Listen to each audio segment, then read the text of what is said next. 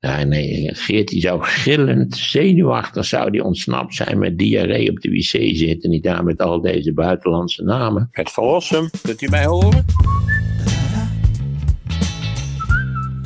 Welkom, dit is het tweede gedeelte van Maarten van Rossum, de podcast. Mijn naam is Tom Jessen. Maarten zelf is nog steeds herstellende van corona. Dat gaat goed. Morgen een nieuwe aflevering die we gaan opnemen samen. En die komt dan zo snel mogelijk online. Maar nu het tweede gedeelte van het Hoorcollege over Europa. Het eerste gedeelte heb je waarschijnlijk al geluisterd. Is dat niet zo? Check dan eventjes je app, want daar vind je het eerste deel. In het tweede gedeelte gaan we met name in op de educatie rond Europa. Want Maarten vindt dat daar wel wat meer aandacht voor mag zijn. Oké, daar gaan we. Hoewel Rusland misschien niet meer tot de top behoort, bent u niet van mening dat we toch als EU anders moeten omgaan met Rusland, neem ik aan. Ik heb het gevoel dat het jarenlang negeren van Rusland ten koste gaat van de stabiliteit in de Europese regio. Dat is toch een land wat zonder Poetin uit elkaar valt met alle gevolgen voor de EU. Ja, daar is Roy Drissen wel heel wild aan het, aan het werk, zou ik zeggen. Um, Laten we eerst even kijken, zou Rusland uit elkaar vallen wanneer eh, Poetin opkrast? En dat lijkt mij eerlijk gezegd niet zo waarschijnlijk, want Rusland, of althans de Sovjet-Unie, is natuurlijk al uit elkaar gevallen uit, ja, uit in een groot aantal verschillende onderdelen. Um, hoe het precies met Wit-Rusland gaat aflopen, dat zal, kan ik u niet uitleggen, maar dat is toch in feite van ongeschikt belang. Uh, Rusland zou het meest gediend zijn met een min of meer fatsoenlijke democratische regering. En ik denk als het zover komt, op enige wijze, dat ik denk trouwens niet dat dat op korte termijn gaat gebeuren, dan zult u zien dat de Europese Unie met Rusland heel gemakkelijk buitengewoon aantrekkelijke deals kan sluiten. Het hele probleem met Poetin is natuurlijk dat hij het betreurt dat de Sovjet-Unie uit elkaar gevallen is en dat Rusland een tweederangs mogendheid geworden is. Want dat is het in feite. Wees u ook niet bang dat de Russische panzerdivisies morgen de Baltische staten gaan bezetten of zo, of andere verschrikkelijke dingen gaan doen. Want dat kunnen de Russen zich absoluut niet permitteren. Ik zei al, Rusland is een land wat wordt geregeerd door moordenaars en dieven. En die dieven stelen, miljarden uit de Russische economie. En als die dat nou nog belegden in de Russische economie, dan zou je zeggen, nou ja, dat is tot daar aan toe. Nee, waar beleggen ze dat? Dat beleggen ze in onroerend goed in Londen en in New York en soms ook wel in Amsterdam. Dus ik geloof helemaal niet dat Rusland buiten misschien de directe problemen in de oostelijke Oekraïne, dat Rusland een groot gevaar is. Rusland is, is een slachtoffer van zijn eigen regime. Zo zou ik het het liefste willen zien. En dat is voor ons in feite, nogmaals, we gaan het niet op de spits drijven, we moeten het ook niet te gek maken. Maar voor ons is de Rusland geen grote bedreiging. Bovendien moet Rusland zijn, zijn gas eh, aan ons zien te verkopen, want zonder verkoop van bodemschatten bestaat Rusland helemaal niet als een economische eenheid. Even kijken. Harry Roymans vraagt: waarom krijgt Europa de migratiecrisis niet fatsoenlijk opgelost? Ja, Harry, als ik zo vrij mag zijn dat te zeggen, dat is onze eigen schuld. En waar ligt dat aan? Dat ligt aan het feit dat Europa er niet in slaagt om een gemeenschappelijk migratiebeleid te formuleren. En waar ligt dat aan? Dat ligt aan dat probleem wat ik aangekaart heb. Namelijk dat, dat die Europese landen niet bereid zijn om op dit punt serieus met elkaar samen te werken. Zij willen allemaal soeverein blijven op het punt van het migratieprobleem. Omdat ze allemaal doodsbang zijn dat ze te veel migranten krijgen. U herinnert zich nog natuurlijk eh, Merkel met weer Schaffendas. Mag ik nog eens even herinneren aan het feit dat ze het geschaft heeft? Hè? Ja, daar hoor je niks over. We hebben jarenlang geluld dat weer Schaffendas, dat was een idioot en dat zou nooit kunnen. En, nou ja, en verder hebben ze het gewoon geschaft. Eh, ja, er zijn wel problemen met migranten in Europa, dat weten we allemaal. Dat zijn overigens meestal migranten uit uh, landen waar ze weer naar terug moeten. Die, uh, die kunnen hier helemaal niet blijven, want die worden niet met de dood bedreigd of met achtervolging enzovoort. Maar als wij niet samenwerken, dan komt er geen gemeenschappelijk uh, migratie beleid. En dat betekent dat de migratiecrisis gezellig voortbestaat. Ik heb het al gehad over Frontex. Niet waar? Ja, we hebben Frontex volledig uitgekleed. Dat is een soort van uh, skeletachtig organisatietje. Maar dat hoort natuurlijk niet te zijn. Het hoort onze grenzen te bewaken. Daar is het voor, daar is het ook voor opgericht. Ik zie wel dat ik eruit zie alsof ik een enorme grijze pruik op heb. Nou ja. Je moet even daar kijken. Oh, ik moet eigenlijk daar kijken. Nou, dat is ook geen gunstig beeld. Hè? Bovendien zie je dan. Oké. Maurits de Liefde, wat een prachtige naam. Hoe kijkt u naar de scholing over de EU? Zelf had ik het idee dat er nooit enige aandacht aan werd besteed op de middelbare school. Meneer de Liefde, beste Maurits, je neemt me de woorden uit de mond. Dit is een gigantisch probleem. Er wordt veel te weinig aandacht besteed aan de Europese Unie. En dan kun je zeggen, ja, dat is allemaal idealistisch gelul. Maar die Unie, die is voor ons, ik hoop dat ik dat toch duidelijk heb gemaakt, van volstrekt essentiële betekenis. Maar u moest eens weten dat ook de zogenaamde correspondent van de NOS, of hoe heet die organisatie tegenwoordig, de NTR, of weet ik veel hoe ze heten, zoals u weet, elke vijf jaar een ander. En moeten dan voor een half miljoen een naam veranderen. Maar goed, eh, de correspondent van die organisatie in Brussel heeft vaak interessante, leuke punten. Die kaart je aan in Hilversum en dan zeggen ze in Hilversum, nee, dat interesseert ons eigenlijk niks. Want er is een koe voor, er is een beekje overstroomd, waardoor een koe verdronken is. En daar gaan we nu de hele avond eh, aandacht aan besteden. En ook de talkshows hebben het alleen maar over verdronken koeien, want dat zijn zulke prachtige onderwerpen. nee, daar wordt ook door de, in de media te weinig aan. Misschien in de hele serieuze kranten. Daar valt het er nog, misschien nog wel mee, maar daar wordt veel te weinig aandacht besteed aan de Europese Unie. De problemen, de positieve, de negatieve aspecten. En dan kom ik nog want ik dacht dat u ook iets vroeg over het onderwijs, ja, de middelbare school. Uh, je hoort ook altijd zeggen, ja, er is geen Europese cultuur. Nou, uh, ik zou zeggen, lopen eens een groot Europees museum binnen en dan zult u zien dat, dat er wel degelijk een Europese cultuur is. Het was, eh, als ik het wel heb, dit jaar het Beethovenjaar. Dus dat duurt nog tot, eh, tot 1 januari. Ik weet niet wat er dan voor jaar komt. Maar goed, het was het Beethovenjaar. Dat was het in heel Europa. En, en u zult het met me eens zijn dat Beethoven in praktisch alle Europese landen een bekende componist is. En als u, uh, lees ik noem eens wat op, als u naar de Schouwburg gaat in, uh, in Keulen, dan is er best een kans dat er een Shakespeare-stuk draait. Ja, zeggen ze dan, ja, die Shakespeare, een Engelse oplichter, daar gaan we niet aan beginnen. Nee. Nee, er is wel degelijk een Europese cultuur. Hè. Als u het Louvre binnenloopt, dan ziet u dat daar in feite Europese schilderkunst hangt. Idem dito in andere grote musea. Ja, dan is de vraag, hoe kan Europa zich staande houden? Dat is een vraag van Lus Meijer van Grieken. Het zijn allemaal enorm leuke namen, zeg. De liefde, Meijer van Grieken. Ja, je denkt meteen Meijer van Romeinen, dat is weer heel wat anders. Oké, laat ik er geen flauwekul van maken. Hoe kan Europa zo staande houden tussen de grootmachten China en Amerika zonder een speelbal te worden? Nou, dat hebben we voornamelijk, uh, is dat onze eigen zaak dat wij geen speelbal worden. Uh, als wij onszelf uh, wat hechter organiseren dan nu. Als we alleen nog maar de bestaande regels die we met elkaar hebben afgesproken zouden nakomen, dan zouden we al een heel eind op weg zijn. Wij hebben geen geopolitieke ambities zoals bijvoorbeeld de Amerikanen en de Chinezen. Nu zijn de Amerikanen wel erg regelmatig van een hele koude kermis thuisgekomen in de afgelopen decennia. Maar ook de Chinezen, dit is natuurlijk nu natuurlijk nog een regionale macht, maar die hebben ook al wat grotere macht. Hè. Denkt u ook aan natuurlijk die infrastructurele projecten die ze uitvoeren, om ook onder andere verbinding met Europa te maken. Maar dat betekent helemaal niet dat ze ons willen domineren, dat wij verplicht Chinees moeten gaan leren of dat plotseling de Chinese opera een verplicht nummertje is in, in onze operagebouwen. Nee, dat is helemaal niet zo. Dus vind ik zelf overigens dat Europa zich zou moeten ontwikkelen tussen, tot een grote geopolitieke speler. Niet wanneer dat in, in militair of strategische zin bedoeld is. Wij zijn al lang een grote uh, speler op het terrein van regelgeving, zoals ik al gezegd heb. En dat zijn we natuurlijk ook wel als economie. De Europese markt is toch nog een markt die groter is dan de Amerikaanse. We hebben na het vertrek van Engeland hebben we ongeveer 440, 450 miljoen inwoners in, in Europa, dus in de Europese Unie. Dus dan een zeer omvangrijke, relatief eh, betaalkrachtige markt. Het is ook nog een grotere markt dan China. Natuurlijk zal China en Amerika en ons tenslotte in de loop van deze eeuw passeren. Eh, dat is een beetje projectie, maar dat is niet onwaarschijnlijk.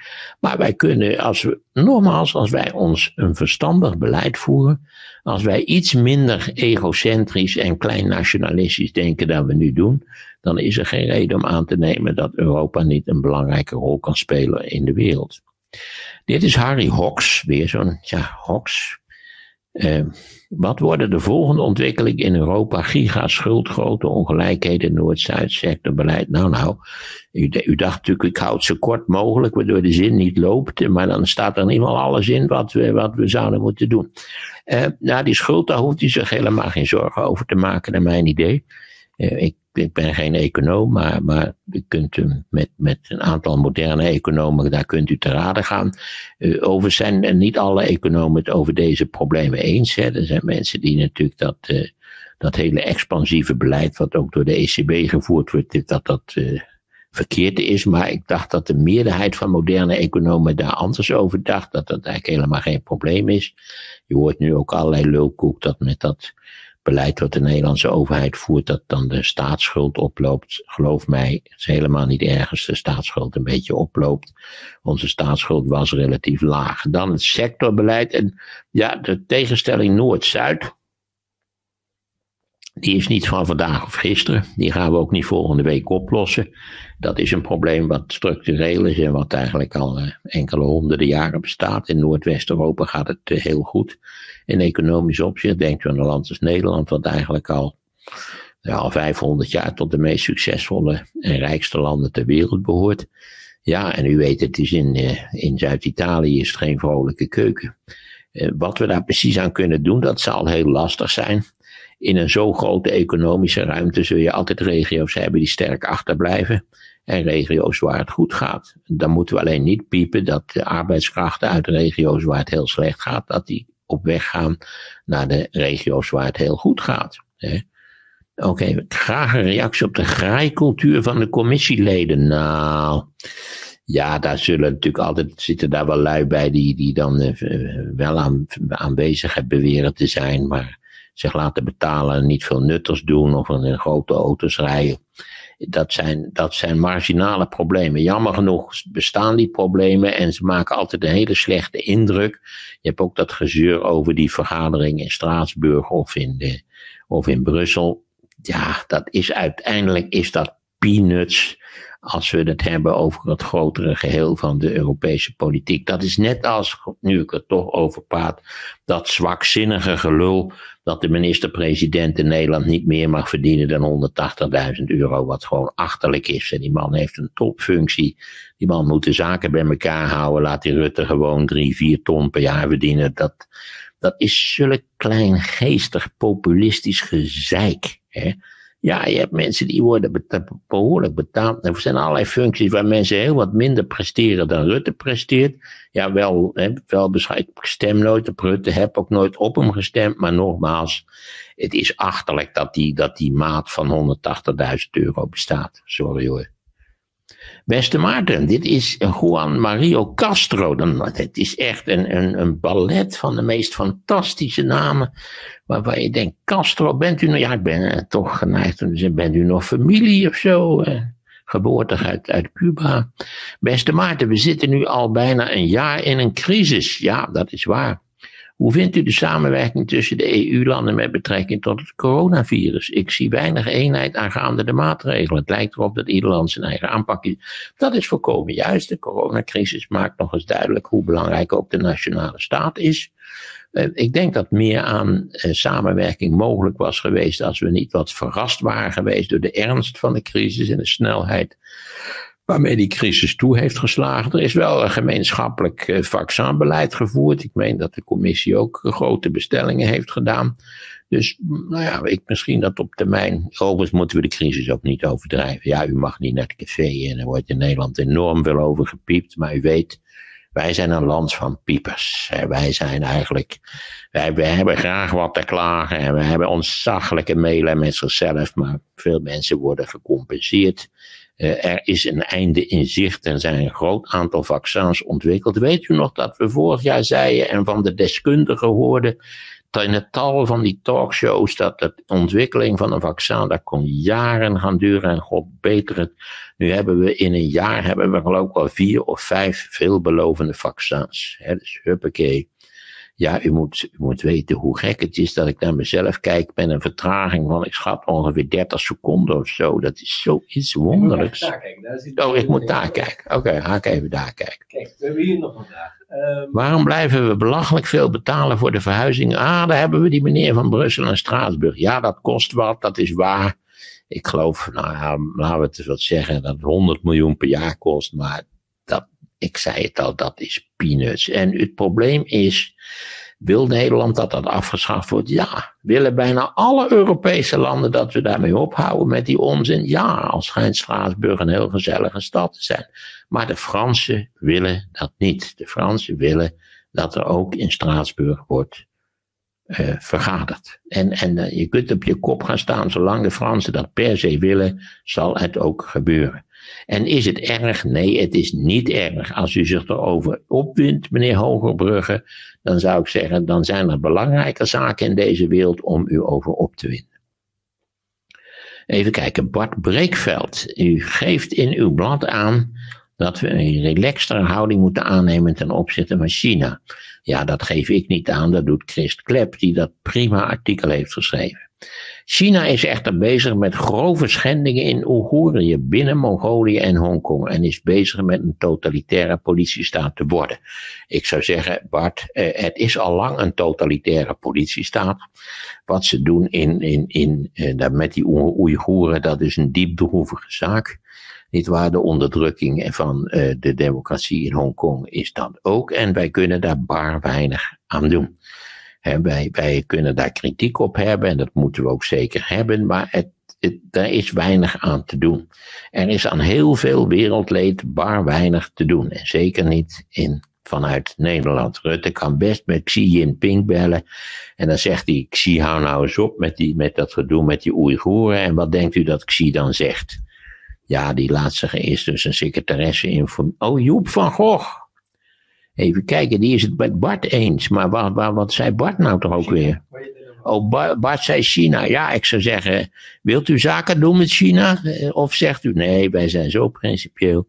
Wij willen absoluut onder geen enkele voorwaarde zaken doen met landen die zich misdragen. Ik moet u zeggen, dan heeft u heel, heel weinig zaken te doen in deze wereld. Dat kan ik u verzekeren. Zullen de Britten ooit spijt krijgen over de brexit of blijft het een levenslange ontkenning? Ja, u begrijpt wel, ook als ze spijt hebben, dan gaan ze het niet vertellen. Ze houden het geheim dat ze spijt hebben. Alleen binnenskamers zullen ze ooit zeggen, nou, eh, eh, Boris Johnson zeker, zeker helemaal niet. Maar eh, ja, ik denk wel dat ze spijt zullen krijgen. We koersen nu naar het schijnt af op een hard brexit. Al is het misschien nog een beetje van, van uh, op het rand van de afgrond onderhandelen. Dat, dat kan zijn. We zullen zien hoe dat uh, af gaat lopen. Als het een hard brexit wordt, dan is dat ook voor Nederland nogal een vrij nadelige zaak, moet ik zeggen. Maar het is voor Engeland een nog veel nadeliger zaak. Engeland leeft in illusies. Engeland leeft in een verleden wat echt definitief voorbij is. We krijgen nu Harry Roymans. Ik werk voor een Duits bedrijf wat 100% in Chinese handen is. Vorig jaar zijn de fabrieken in Duitsland en Oostenrijk gesloten en naar Polen verplaatst omdat daar de lonen lager zijn. Gevolg 600 ontslagen in Duitsland en Oostenrijk enzovoort voor goedkope arbeid in Polen. Dit kan toch nooit de bedoeling zijn geweest en is het niet beter om de EU te splitsen? Nee, nee, nee Harry, dat is niet beter om de EU te splitsen. Naarmate er meer bedrijven verplaatst worden naar Polen, hoe treurig dat ook is voor de werknemers in Oostenrijk en Duitsland, nietwaar, zal in feite de economische activiteit in Polen toenemen en dan zullen de lonen in Polen tenslotte stijgen. En dat zal helemaal niet zo verschrikkelijk lang duren voordat de Polen niet waar op een loonniveau zitten, waardoor het niet meer de moeite waard is om fabrieken naar Polen te verplaatsen.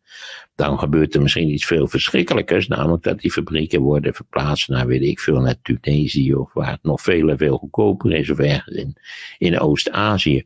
Maar in feite dient deze ontwikkeling de, de het langzaam gelijk trekken van de economische omstandigheden in de Europese Unie. Dus ik ben daar, die mensen in Oostenrijk die komen echt, en in Duitsland die komen echt wel weer aan het werk, maak u zich geen zorgen.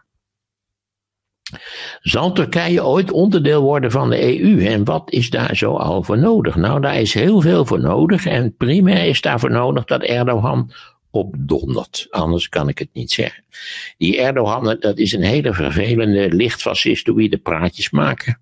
Die in feite Turkije enorme schade toebrengt. Want die die democratie die leek daar redelijk te zullen gaan draaien. Het was misschien nog een embryonale democratie, maar toch. En, en Turkije is jaren, decennia teruggezet.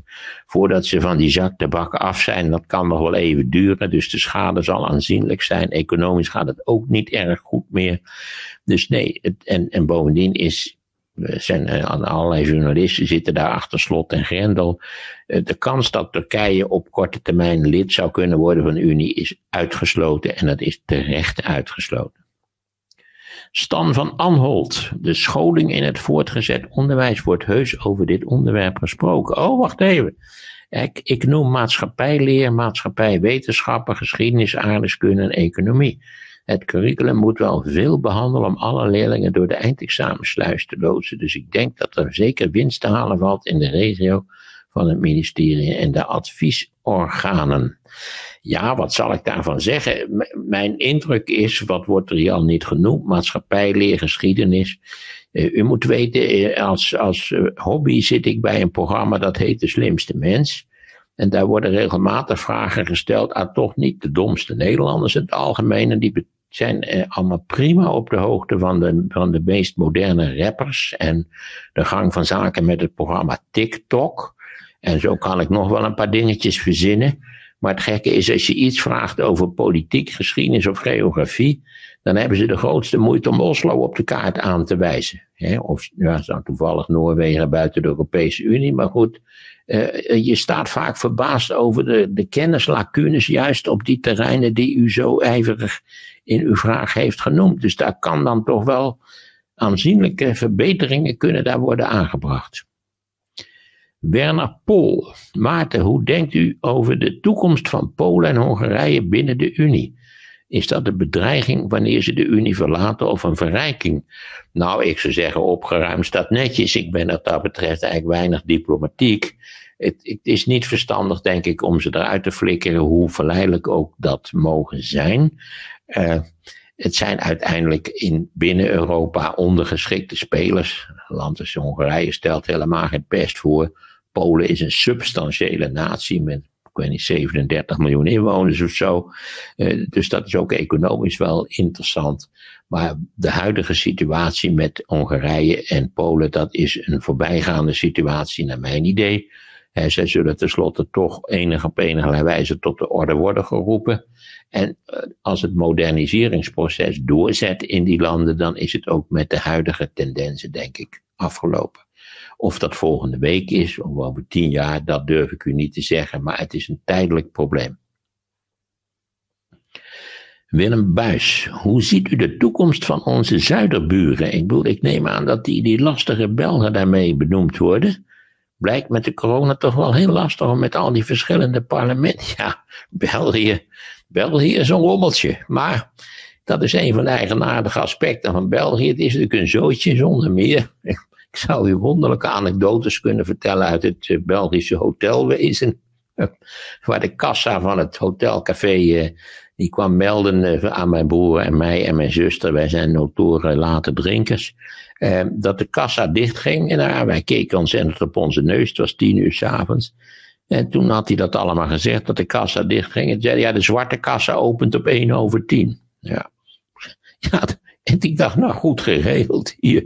Eh, ja, België is een rommeltje, maar tegelijkertijd zal het wel niet in zee verdwijnen. Eh, God, Italië is ook een zootje. Dus dat, en dat zijn toch landen die, die op de been, ja, als, als Nederlander denk je, het is onmogelijk dat ze op de been blijven terwijl het zo'n zootje is. Maar ze blijven toch op de been. En met Vlaanderen kan ik u verzekeren, is niks mis. Heel welvarend. Dus heeft evenveel hoog inkomen per hoofd als wij. Gijs Lauret. Beste Maarten, hoe zouden Europese regeringsleiders de voordelen van de EU beter aan hun burgers kunnen verkopen in hun eigen lidstaten? Ja, weet u wat het is? Daar hebben ze helemaal geen zin in, want ik heb u uitgelegd hoe voordelig het is voor al die leiders om voortdurend Brussel van alles en allerlei zaken de schuld te geven, waarvan ze wel weten dat ze gedaan moeten worden, maar het is handig dat ze de schuld kunnen afschrijven van Brussel. Dus zijn ze helemaal niet geïnteresseerd in serieuze voorlichting over de situatie van de Europese Unie. Het is eigen belang om het een beetje negatief af te schilderen. Dat is heel treurig en kortzichtig, maar het is wel het geval. Even kijken, Robert Kerkhoven. Ja, ook een hele fijne naam om te hebben. En dan ben je je hele leven al voorbereid op het einde. Zou een democratisch gekozen EU-president ooit werkelijkheid worden, zoals in Amerika? God verhoede, meneer Kerkhoven. Ik hoop dat ik dan op het kerkhof lig. Dat we een president in Europa gaan kiezen. Laat de situatie maar lichtelijk onoverzichtelijk zoals die op dit moment is. U ziet wat een enorme problemen het geeft als je het staatshoofd, want dat is de Amerikaanse president, als je die kiest. Dat is een notoren oorzaak van onaangename polarisatie. Dus laten we dat vooral niet doen. Waarom vindt u dat het een zegen voor Nederland is dat Zuid-Europa economisch onsucces... Ja, dat is, dat, dat is inderdaad zo. En dat we blij mogen zijn, zo blij dat we ze moeten subsidiëren. Ja, dat zal ik u uitleggen. Neem nou die euro. Er zijn in de tijden van de eurocrisis waren er al grote geleerden die zeiden ja, wij moeten de euro splitsen. In een noordelijke euro, zeg maar van de betrouwbare, budgetair, solide landen. Duitsland met zijn hulp Sinterklaasen, Oostenrijk, Nederland, Finland. Nou ja, kent je wel. De noordelijke euro, de euro zou dat worden, en een zuidelijke euro. De euro naam zegt het eigenlijk al. Italië, Portugal, Spanje, Griekenland. Nou, al die lui, niet waar, die er maar een potje van maken. Vinden wij. Geen zak uitspoken, de hele dag aan zee zitten met een glaasje oezo. Ja, dat is onze idee daarover. Dat is niet zo, maar goed. Eh, dat zou een rampzalig besluit zijn geweest. Want heeft u zich wel eens afgevraagd wat die euro, niet waar, wat die op de valutamarkten waard zou zijn? Waar staan we nu op? Op, op, op 1,10 dollar of zo? Ik, heb het, ik weet het niet precies uit mijn hoofd, maar het zal iets dergelijks zijn. Ik denk dat een euro, nou we zeggen een euro alleen voor, voor Duitsland en omstreken, die zou toch op de valutamarkt al heel gauw 1,50, 1,60 tegen de dollar zijn. En waar zit je dan met de export van je Audi's? Hè? Hoe ben ik hier naartoe gekomen in een Audi? Hè? Eh, daar zouden we geen geld meer voor hebben wanneer, wanneer, de, wanneer de, nou ja, wij dan wel, maar de meeste andere landen niet, om zo'n ding te kopen. dus het is dat de euro een beetje naar beneden getrokken wordt door de eurolanden, dat is een hele voordelige zaak. Dat ding moet niet te veel waard worden, want dan zijn we de klos. je ziet ook in allerlei opzichten dat de euro feitelijk lichtelijk ondergewaardeerd is op de valutamarkt. En laten we het vooral zo houden. Bram Hogestegen, Maarten, is militaire macht op lange termijn niet belangrijk voor Europa? Nee, ik ben daar geen, ik geloof daar niet zo in. Ik, ik, zou zeggen, laten we het zo organiseren dat we ons effectief verdedigen kunnen. Dat, en daar is, al, is wel iets voor nodig. Denkt u ook aan dat Frontex. Laten we daar eens mee beginnen met dat in te vullen, die organisatie. Maar laten we vooral niet, niet eh, indrukwekkende militaire apparaten creëren waarmee we voortdurend gaan, in, gaan interveneren in streken waar we niks te zoeken hebben. Uh, Paul Janissen, mooie naam Hox. Ja, dat vind ik ook. Van een hele. Oh, ja, mooie naam Hox. Die Hox die heeft wel gescoord met zijn naam. U ziet meneer Hox. Zeker Harry Hox, ja. U ziet meneer Hox dat u, uh, u heeft hier wel een heel mooi nummer gemaakt. Oké, Miguel Martinez. Het is, het is al die namen, zeg. dat zijn het is maar goed dat Geert niet meedoet, hè, want die zou er zenuwachtig van worden van al die buitenlandse namen. Zouden we als Europa moeten investeren in een Europees leger om minder afhankelijk te worden van de VS? Nou, daar heeft u wel een puntje. Kijk, er is helemaal geen Europees leger zoals u weet. En het, het gekke is, uh, dat er nog steeds, ik geloof, 30.000 Amerikaanse troepen in Duitsland zijn. Dat is natuurlijk 75 jaar na de Tweede Wereldoorlog. Idioot dat die er nog zijn. Ja, ik ben er wel voor dat we het zo organiseren. Dat zal overigens heel lastig zijn. Dat we militair gesproken op dit niveau onze eigen broek op kunnen houden. Zeker. Bovendien is Amerika natuurlijk op de afzienbare termijn een volstrekt onbetrouwbare bondgenoot. Of Biden nu wel of niet president wordt, dat wordt hij wel. Maar we zijn van het Trumpisme nog niet af, kan ik u verzekeren. Wat zijn de gevolgen als Angela stopt? Ja, daar maak ik mij ook wel zorgen over. En ik ben een groot Angela-adept. Uh, het gekke is dat Duitsland eigenlijk in de eerste helft van de 20e eeuw enorme pech heeft gehad met zijn politieke leiders. En dat ze in de tweede helft van de 20e eeuw, maar ook in het begin van de 21e eeuw, enorm geluk hebben gehad met hun politieke leiders. Uh, Angela Stop, daar heeft u groot gelijk in. Ze heeft er dan 15 jaar gezeten, wat rijkelijk lang is. En we weten niet wie haar op gaat gevolgen, want haar aangewezen opvolgster, mevrouw Karabouwer, eh, die heeft de bruid eraan gegeven, die zag er misschien de bui hangen. En er zijn nu drie uh, uh, leden van de, mannelijke leden van de CDU die wel interesse hebben. Eén vrij linkse kandidaat en twee, dacht ik, vrij rechtse kandidaten. En we hebben simpelweg geen idee wie het wordt. En we hebben ook geen idee of dan de koers van, de, van Duitsland eh, fundamenteel zal afwijken van de huidige koers. Dan denk ik eerlijk gezegd niet, maar het kan toch aanzienlijke invloed hebben. Dat wel, en we weten niet in welke richting het gaat. Roy Drissen, ik ben hoopvol voor de EU. Ha, fijn, ergens een positief geluidje. Als ik naar de jeugd kijk, oh, die denkt ja, vooral op TikTok denken ze een stuk internationaler. Natuurlijk in mijn beperkte waarneming en minder in nationale stammen. Ja, ik ben zelf ook eigenlijk wel hoopvol gestemd over de EU, maar op de lange termijn. Ik ben vaak op de korte termijn vrij pessimistisch en dan denk ik nog op de lange termijn zie ik het wel zitten, ook qua economische ontwikkeling. We gaan eigenlijk hele interessante decennia tegemoet met die energietransitie. Uh, ja, dat is, ik, ben, ik, ik betreur het dat ik niet de hele zaak mee kan maken. Ik ben 77 en nou ja, ik zou wel heel oud moeten worden, wil ik uh, echt meemaken wat het uh, eindresultaat is van allerlei ontwikkelingen die nu zijn ingezet. Even kijken, Marijn Hanning, kan Europa nog verdere uitbreiding van landen aan? Nou, ja, dat is een hot issue, zoals u waarschijnlijk wel weet. Uh, Albanië wil graag lid worden en, en hoe heet het, dat uh, dat, dat een stukje Joegoslavië, waar ik op de juiste naam niet kan komen, dat wil ook graag lid worden. Dat wordt geblokkeerd door Frankrijk. En ik meen dat Nederland de blokkade ook steunt. Ik begrijp dat ook wel een beetje, omdat onze, onze ervaringen met Roemenië en Bulgarije ook niet erg gunstig zijn. Dus ik zou zeggen, doe iets met een, met een associatieverdrag. Er zijn alle mogelijke vormen om die lui wel te paard te helpen, maar dan willen ze, hoeven ze nog niet per se lid te worden. Harry Roymans, volgens mij de tweede keer. De Harry, is de coronacrisis voor Europa geen enorme gemiste kans geweest om eens en voor altijd te laten zien hoe je gemeenschappelijk een zo grensoverschrijdend probleem op kunt lossen? Ja, Harry, dat zou wel fijn zijn geweest, maar ik denk toch dat de nationale verschillen nog zo groot zijn in Europa. Ik heb daar al eerder op gewezen. Dat je waarschijnlijk ook een, een wat ander coronabeleid nodig zou hebben.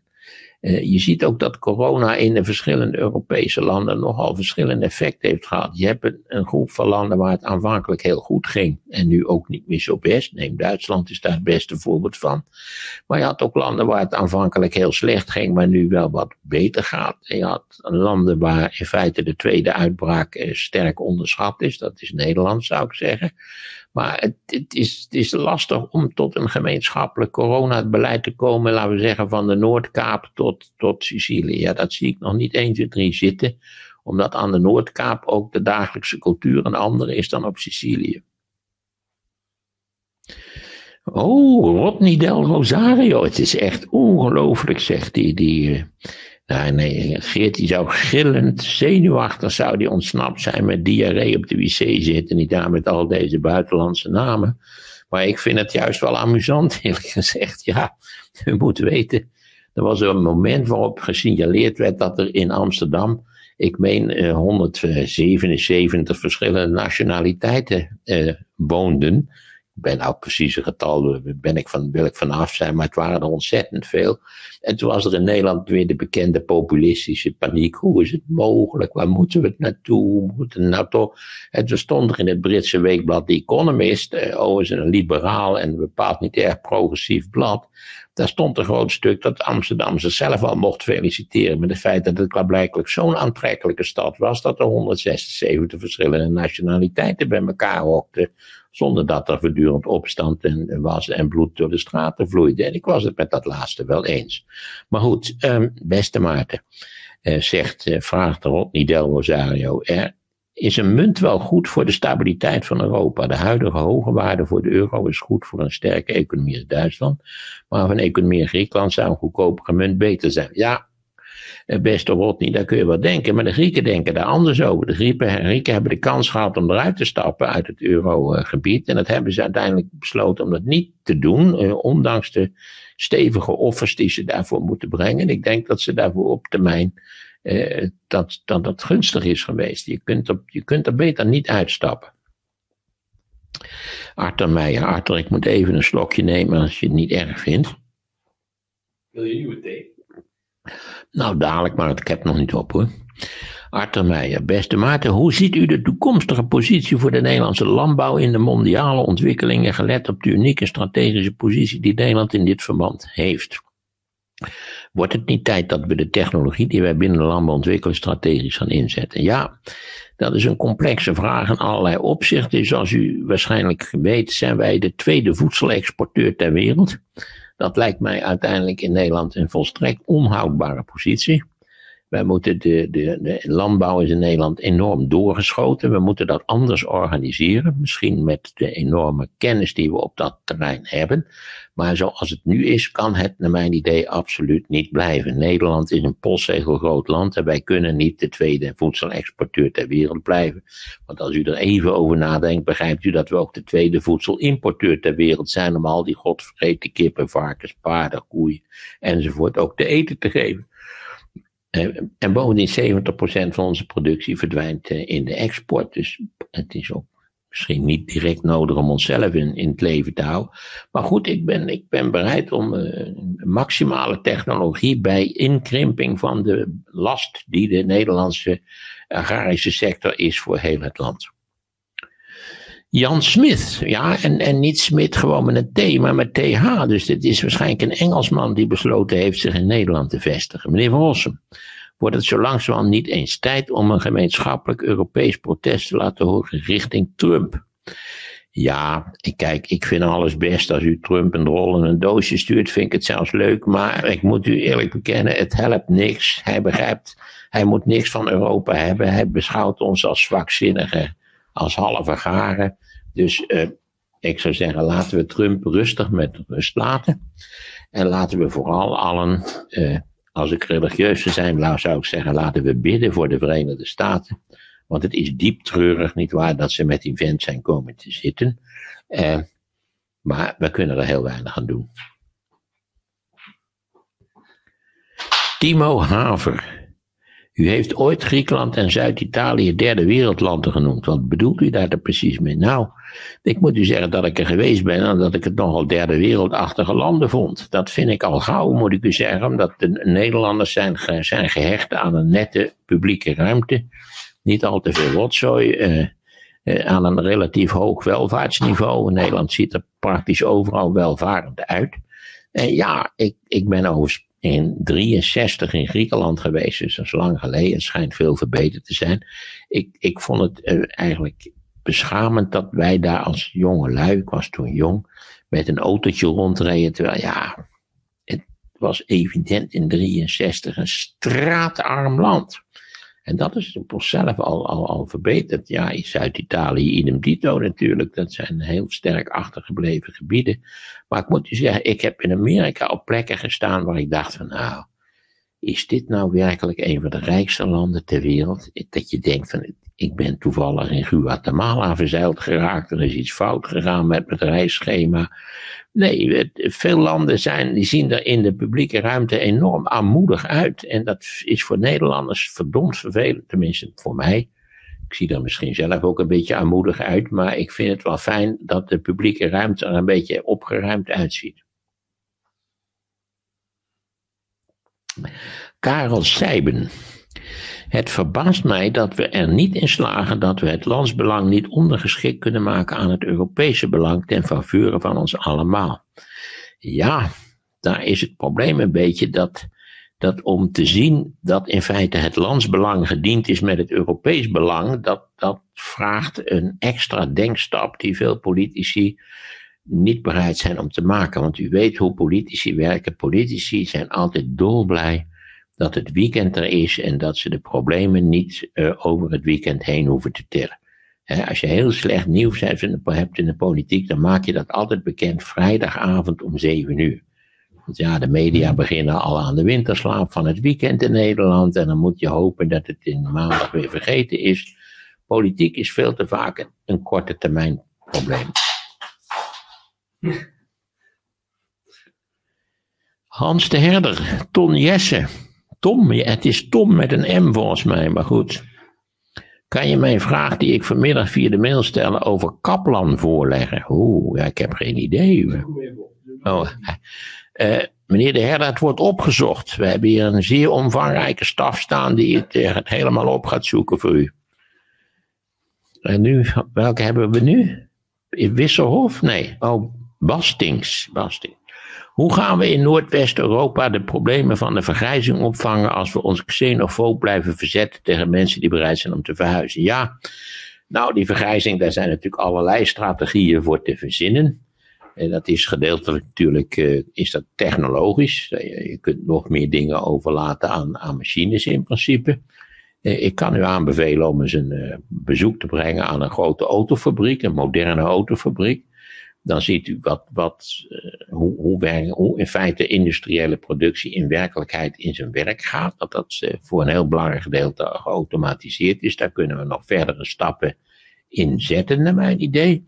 En ik ben er wel voor natuurlijk om vooral om talent te importeren. Ik vertel daarbij altijd dezelfde anekdote, die ga ik nu ook aan u vertellen dat er een hele leuke documentaire op de televisie was over het bedrijf ASML. Dat is uh, gevestigd uh, iets uh, ten zuidwesten van Eindhoven en daar maken ze chipmachines. Dat wil zeggen machines die chips maken die je dan vervolgens weer industrieel kunt gebruiken.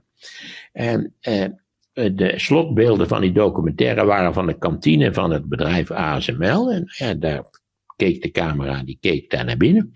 En nou ja, je zag daar eigenlijk onmiddellijk dat ongeveer de helft van het personeel bestond uit de boreale mens. Ik citeer even de grote denker Thierry Baudet. Maar het was duidelijk dat de andere helft van het personeel volstrekt niet beantwoordde aan de eisen die wij aan de boreale mens kunnen stellen. Namelijk een sympathieke varkenskleur en, ja, enzovoort enzovoort. Die waren bruin of ze waren zwart of ze waren geel. Nou ja, ze hadden allerlei gevarieerde kleuren. En toen zei die directeur van dat bedrijf, zei, ja, u ziet het wel, eh, een groot deel van onze eh, werkkrachten wordt geïmporteerd uit het buitenland. Simpelweg omdat er in Nederland te weinig aanbod is van zeer hooggeschoold personeel, technisch en misschien ook natuurkundig, dat weet ik niet precies. En toen zei hij, ja, in verband met dat stomme xenofobische beleid van ons, moeten we voor al deze mensen heel moeizaam arbeidsvergunningen aanvragen. En ja, ik zou zeggen, dat, uh, daar kan wel een wat verstandiger beleid. Ik ben een groot voorstander van een goed doordacht immigratiebeleid. Waardoor ASML wat makkelijker misschien aan zijn hooggeschoolde personeel kan komen. Ah, hier is de vraag naar waar gezocht werd. Wordt het niet zo lang, hè, dat wordt, wordt zo langzamerhand wel erg tijd voor van alles en nog wat. Hè. Er zijn heel veel mensen die deze leuke formule kiezen.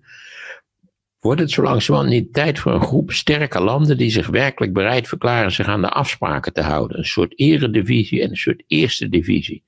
Waarbij men onder voorwaarden kan promoveren van de ene naar de andere divisie. Zo ja, hoe en zo nee, waarom niet? Dat is natuurlijk al lang het geval. Meneer Jacques uit Soest.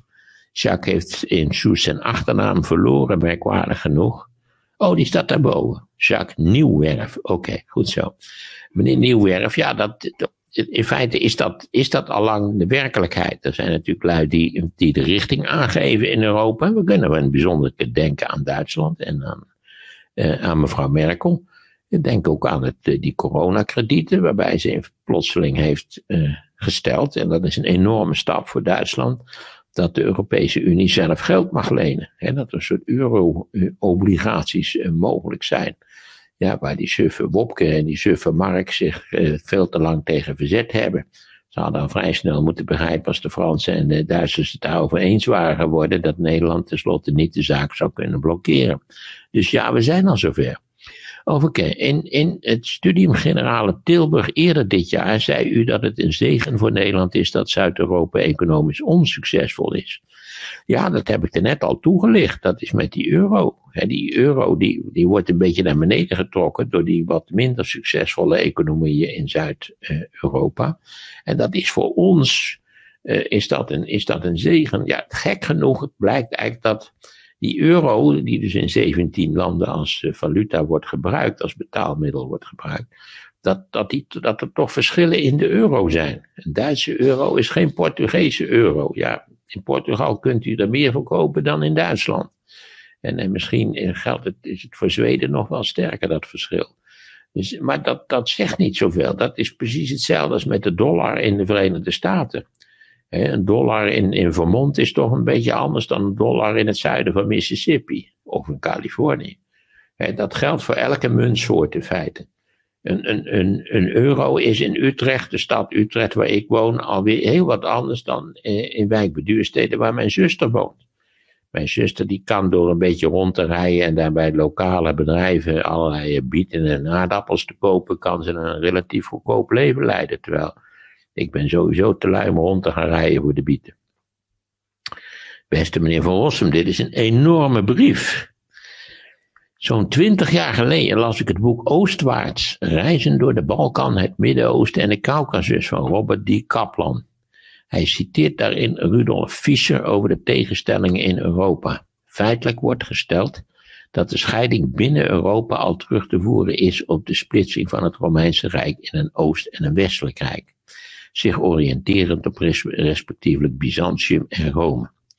Door de eeuwen heen blijven deze tegenstellingen bestaan, ook religieus. De scheidslijn wordt tot recent nog gevolgd door het ijzeren gordijn. Griekenland zou AGV als hm, de Marshallhub bij het Westen zijn getrokken door de VS. Dit als korte samenvatting. Ja, ik moet zeggen, een hele compacte samenvatting van duizend jaar wereldgeschiedenis. En eh, u moet daar toch een tikkeltje mee oppassen met dit soort van uh, ruimhartige generalisaties. Het wonderlijke is dat die scheiding tussen het Oost- en het West-Romeinse Rijk. Daarbij was het Oost-Romeinse Rijk veel rijker, had een hoger inkomen per hoofd dan het West-Romeinse Rijk, wat natuurlijk ten prooi is gevallen aan die allerlei uh, uh, invasiebewegingen. Uh, het, het, verschil zit hem eigenlijk meer in, in, de, in de verovering van een groot deel van het Middellandse zeegebied, althans het zuidelijke oever, de oostelijke oever en, en natuurlijk ook Turkije en een deel van de Balkan. Eh, door, door eh, het Ottomaanse Rijk. En dat Ottomaanse Rijk was aanvankelijk heel modern, maar heeft tenslotte geleid tot, tot een soort van vertraging en, en een verstarring van, van verdere ontwikkelingen, waardoor inderdaad die gebieden sterk zijn achtergebleven. Maar ook in Europa hebben ze natuurlijk in de afgelopen 500 jaar nog ingrijpende veranderingen voltrokken. Eh, eh, neem een als Nederland, wat vanaf de late middeleeuwen en daarna zich een snelle economische expansie doormaakt. En Engeland in feite nog wat later. Dus ja, generalisaties in dit opzicht, laat ik een, een, in feite is het mogelijk om in een betrekkelijk achterlijk land, mits je het juiste beleid voert, op de juiste knoppen drukt, nietwaar, een, een fabuleus snelle ontwikkeling tot stand te brengen. En een aantal landen in Azië hebben laten zien hoe dat kan. Noord, neem nou de scheiding tussen Noord- en Zuid-Korea. Noord-Korea was het geïndustrialiseerde, succesvolle deel van Korea. Zuid-Korea was het armlastige, agrarische deel van Korea. En kijk hoe verschillend die situatie in Korea op dit moment is. Dus als je het goed doet, China was in, in 1975 een chaos. Door die halve rare Mao, godzijdank ging die toen dood. Goed, we hebben wat overgangsproblemen gehad. En tenslotte is er in China iemand aan de macht gekomen die iets heel anders heeft gedaan en met een verbluffend succes. In 40 jaar is China van een chaotisch derde wereldland, heeft het zich ontwikkeld tot de belangrijkste economische speler in de wereld van dit moment. Dus er is achterlijkheid, hoeft niet per se een soort, een soort lot voor eeuwig te zijn. Dat is echt niet zo. Maurits de Liefde, dat is volgens mij de tweede keer dat Maurits aan slag komt. Waarom hebben wij zo weinig interesse in Duitsland? Ja, ja, Ik moet, zal even de vraag verder lezen. Waar we nu al praten over Amerikaanse presidentsverkiezingen 2024, 2024, is er nog geen woord gevallen over de Duitse verkiezingen 2021. Meneer de liefde, u neemt mij de woorden uit de mond. Het is onbegrijpelijk dat we, dat we obsessief zijn ten aanzien van de Verenigde Staten. Dat elke tweet van die maloot die er nog steeds zit, dat dat in principe in het journaal kan worden opgenomen. En dat we eigenlijk cultureel en politiek met onze rug naar Duitsland staan. Terwijl we volop profiteren natuurlijk van de Duitse economie. Terwijl we eigenlijk een onderdeel zijn van de Duitse economie. Dat blijft zoiets wonderlijks. Ik weet niet wat we daaraan precies aan zouden moeten doen. Maar het is een hele wonderlijke en geheel onterechte zaak. Daar heeft u groot gelijk in. Karel Schmitz. U, ah, dat is waarschijnlijk een Duitse naam om. Even kijken, waarom zit Monaco niet binnen de EU, de mini-staat binnen? Ja, die mini-staten, daar heb ik heel specifieke opvattingen over. U weet dat als je eh, in Monaco, daar kun je gaan wonen en dan heb je belastingvrijdom op allerlei verschillende manieren. Alleen moet je eerst een miljoen betalen om er te kunnen gaan wonen. U weet ook dat onze sympathieke autoracer Max Verstappen, die woont ook in Monaco. Die heeft ook een inkomen van tientallen miljoenen per jaar. Wat ik overigens voor die betrekkelijk simpele werkzaamheden vrij vreemd vind. Maar goed, dat is nu tussen haakjes. Ja, ik moet u zeggen, ik ben een voorstander van het ontwikkelen van een Europees leger. En dan ben ik er vervolgens voorstander van een scenario waarbij we de eerste oefeningen die zullen bestaan uit het veroveren van de mini-staten in Europa. Dus eerst wordt Monaco onder de voet gelopen. Dat moet in een ochtendje te doen zijn. Dan doen we Andorra. Daar schat ik ook dat we een dag klaar zijn. Dan Liechtenstein. Dat zijn allemaal staten die alleen bestaan bij gratie van het feit dat het een soort belastingparadijzen zijn. En tot op zekere hoogte is Zwitserland dat natuurlijk ook. Of we dat ook onder de voet moeten lopen, daar moet u me later nog eens over bellen, dat weet ik niet. Maar laten we in godsnaam beginnen met die, met die kleintjes, met al die oplichters om dat op te ruimen. Martin Knukkel, ook een hele leuke naam. Beste Maarten, even een geschiedenisvraag. In verschillende colleges heeft u zich positief uitgedrukt over het voormalige Oostenrijk-Hongarije. U noemde het, geloof ik, een sympathieke wanorde. Vanwaar uw sympathie voor deze grootmacht? Was het niet een dertien in een dozijn imperiaal rijk en is de chaos waarmee Oostenrijk-Hongarije te maken had, 15 verschillende talen en volken, te vergelijken met de problemen van de huidige EU? Nou, ik moet u zeggen, ja, ik heb altijd wel een zekere sympathie gehad voor de keizer Königliche eh, Imperium, al was het ook maar vanwege het voedsel. Eh, u weet, de keizersmarren, heet niet voor niks keizersmarren, dat is een werkelijk wonderbaarlijk heerlijk gerecht. Alleen daarvoor al zou Oostenrijk-Hongarije een prijsje moeten krijgen. Het is uiteengevallen als gevolg van de Eerste Wereldoorlog. Ik geef toe, verschrikkelijk stabiel was het niet. Maar het was toch, het, het was geen onfatsoenlijk imperium in allerlei opzichten. En als u de EU ermee wil vergelijken, ja, daar liep natuurlijk wel een hele scherpe scheiding tussen natuurlijk, hoe is het ook weer, het westelijk van de, westelijk van de Leita-rivier en oostelijk. Maar ik weet er eigenlijk te weinig van. Maar het heeft mij altijd wel in zekere zin vertederd. Dat ligt ook aan die oude keizer natuurlijk. Die malotige Sisi. En ik moet zeggen dat ik een groot liefhebber ben van de stad Wenen. Nog steeds naar mijn idee een ondergeschatte stad. Eigenlijk wil ik er niet te veel rugbaarheid aan geven.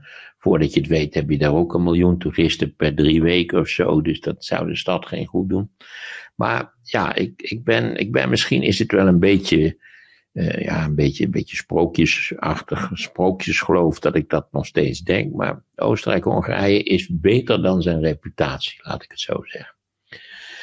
Linda Tijl. Is de hoge waarde van een Zwitserse frank ook een probleem voor de Zwitsers? Ja, Linda, dat is een gigantisch probleem voor de Zwitsers. U moet weten, als u een beetje weet hoe Zwitserland ligt, dat de Zwitsers eigenlijk vrijwel al hun normale boodschappen over de grens doen. Dus in Italië of in Frankrijk of in Oostenrijk of in Duitsland. Want het is natuurlijk, als je even Zwitserland voor, voor het oog houdt, dan ziet u dat je eigenlijk meestal binnen, nou, binnen een klein uurtje bij je, bij je, bij je in de Unie. En, en daar zijn, is de boel een stuk goedkoper dan in Zwitserland zelf. Wat een groot probleem is voor het, het Zwitserse winkelbedrijf, jazeker.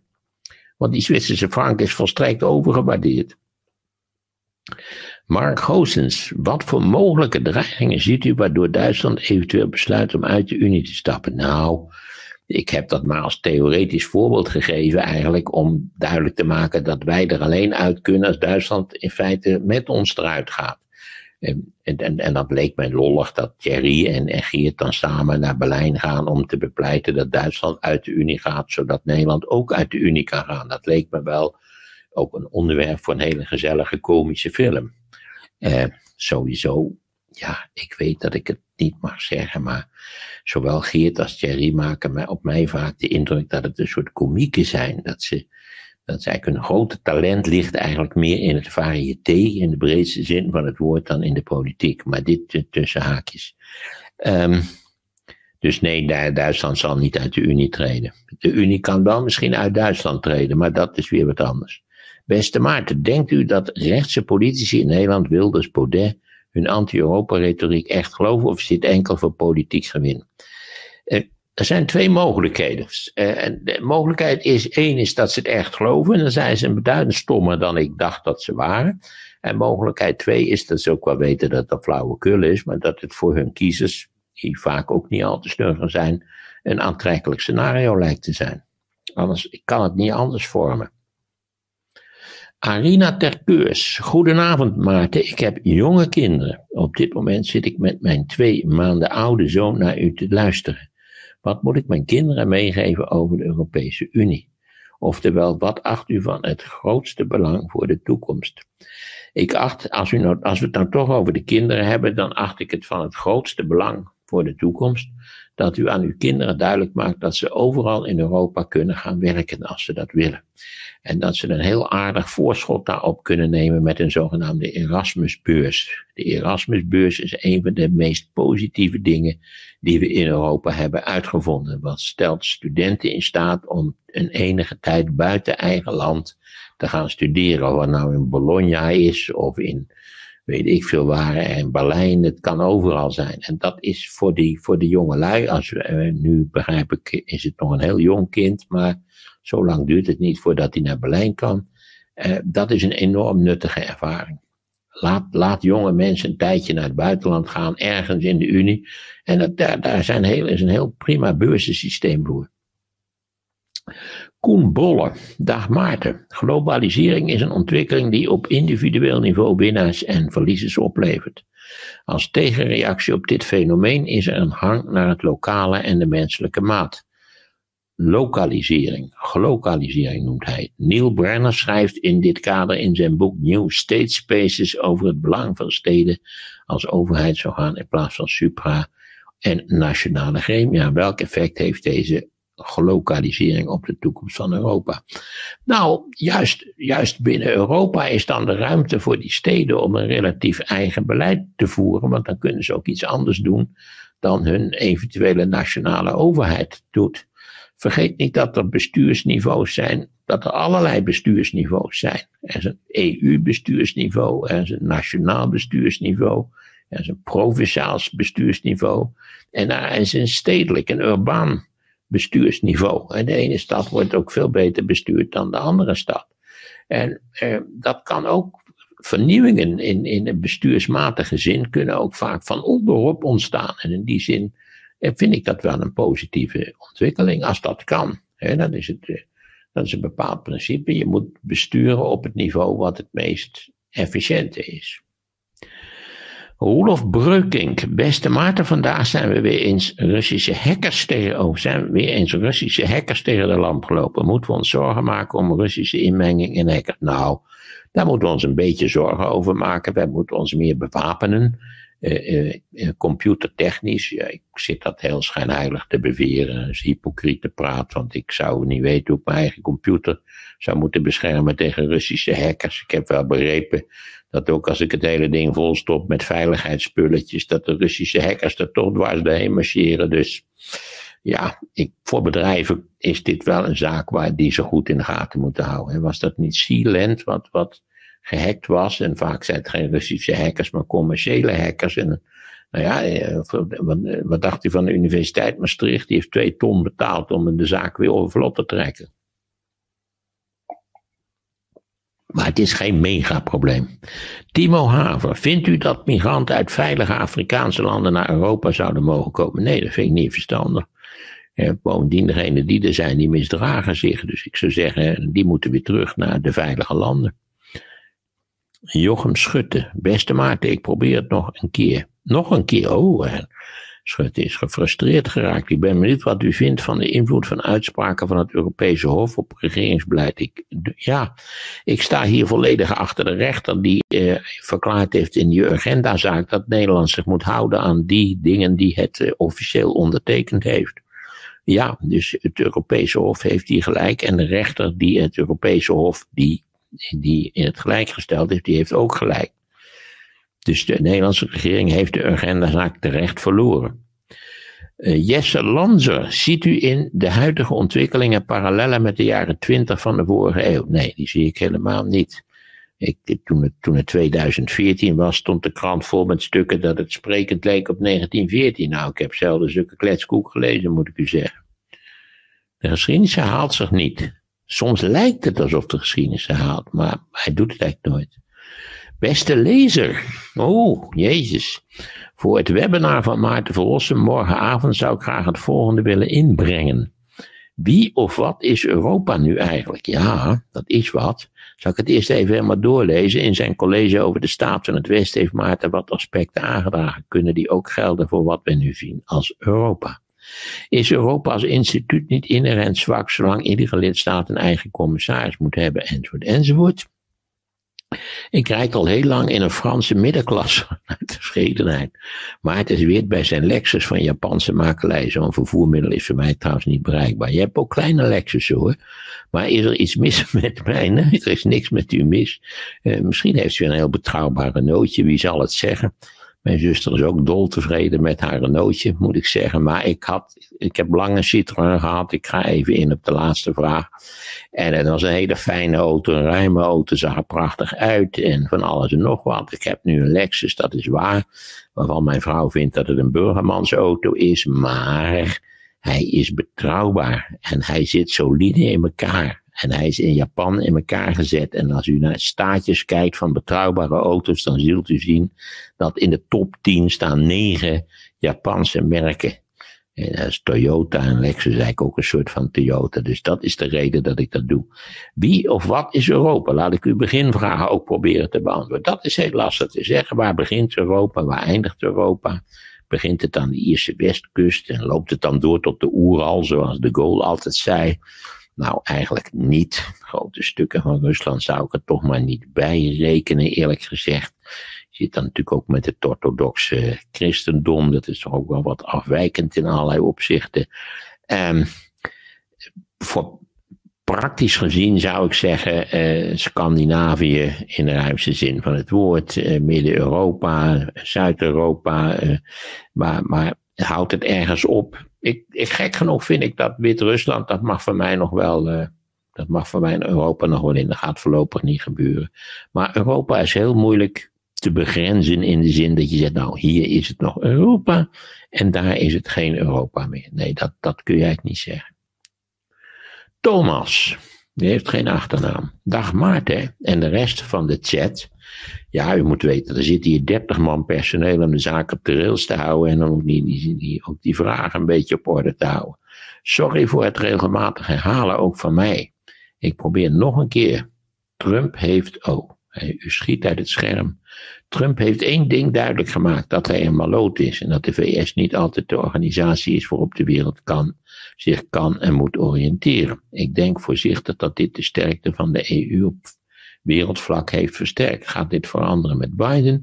Gaat de EU zich weer wat meer aanhaken aan de VS? Een tweede vraag, waarom zit EU in, wat is dat, BXL en niet... Wat? In Brussel. Oh, is dat Brussel BXL? Oh, oké. Okay. Brussel, op die manier.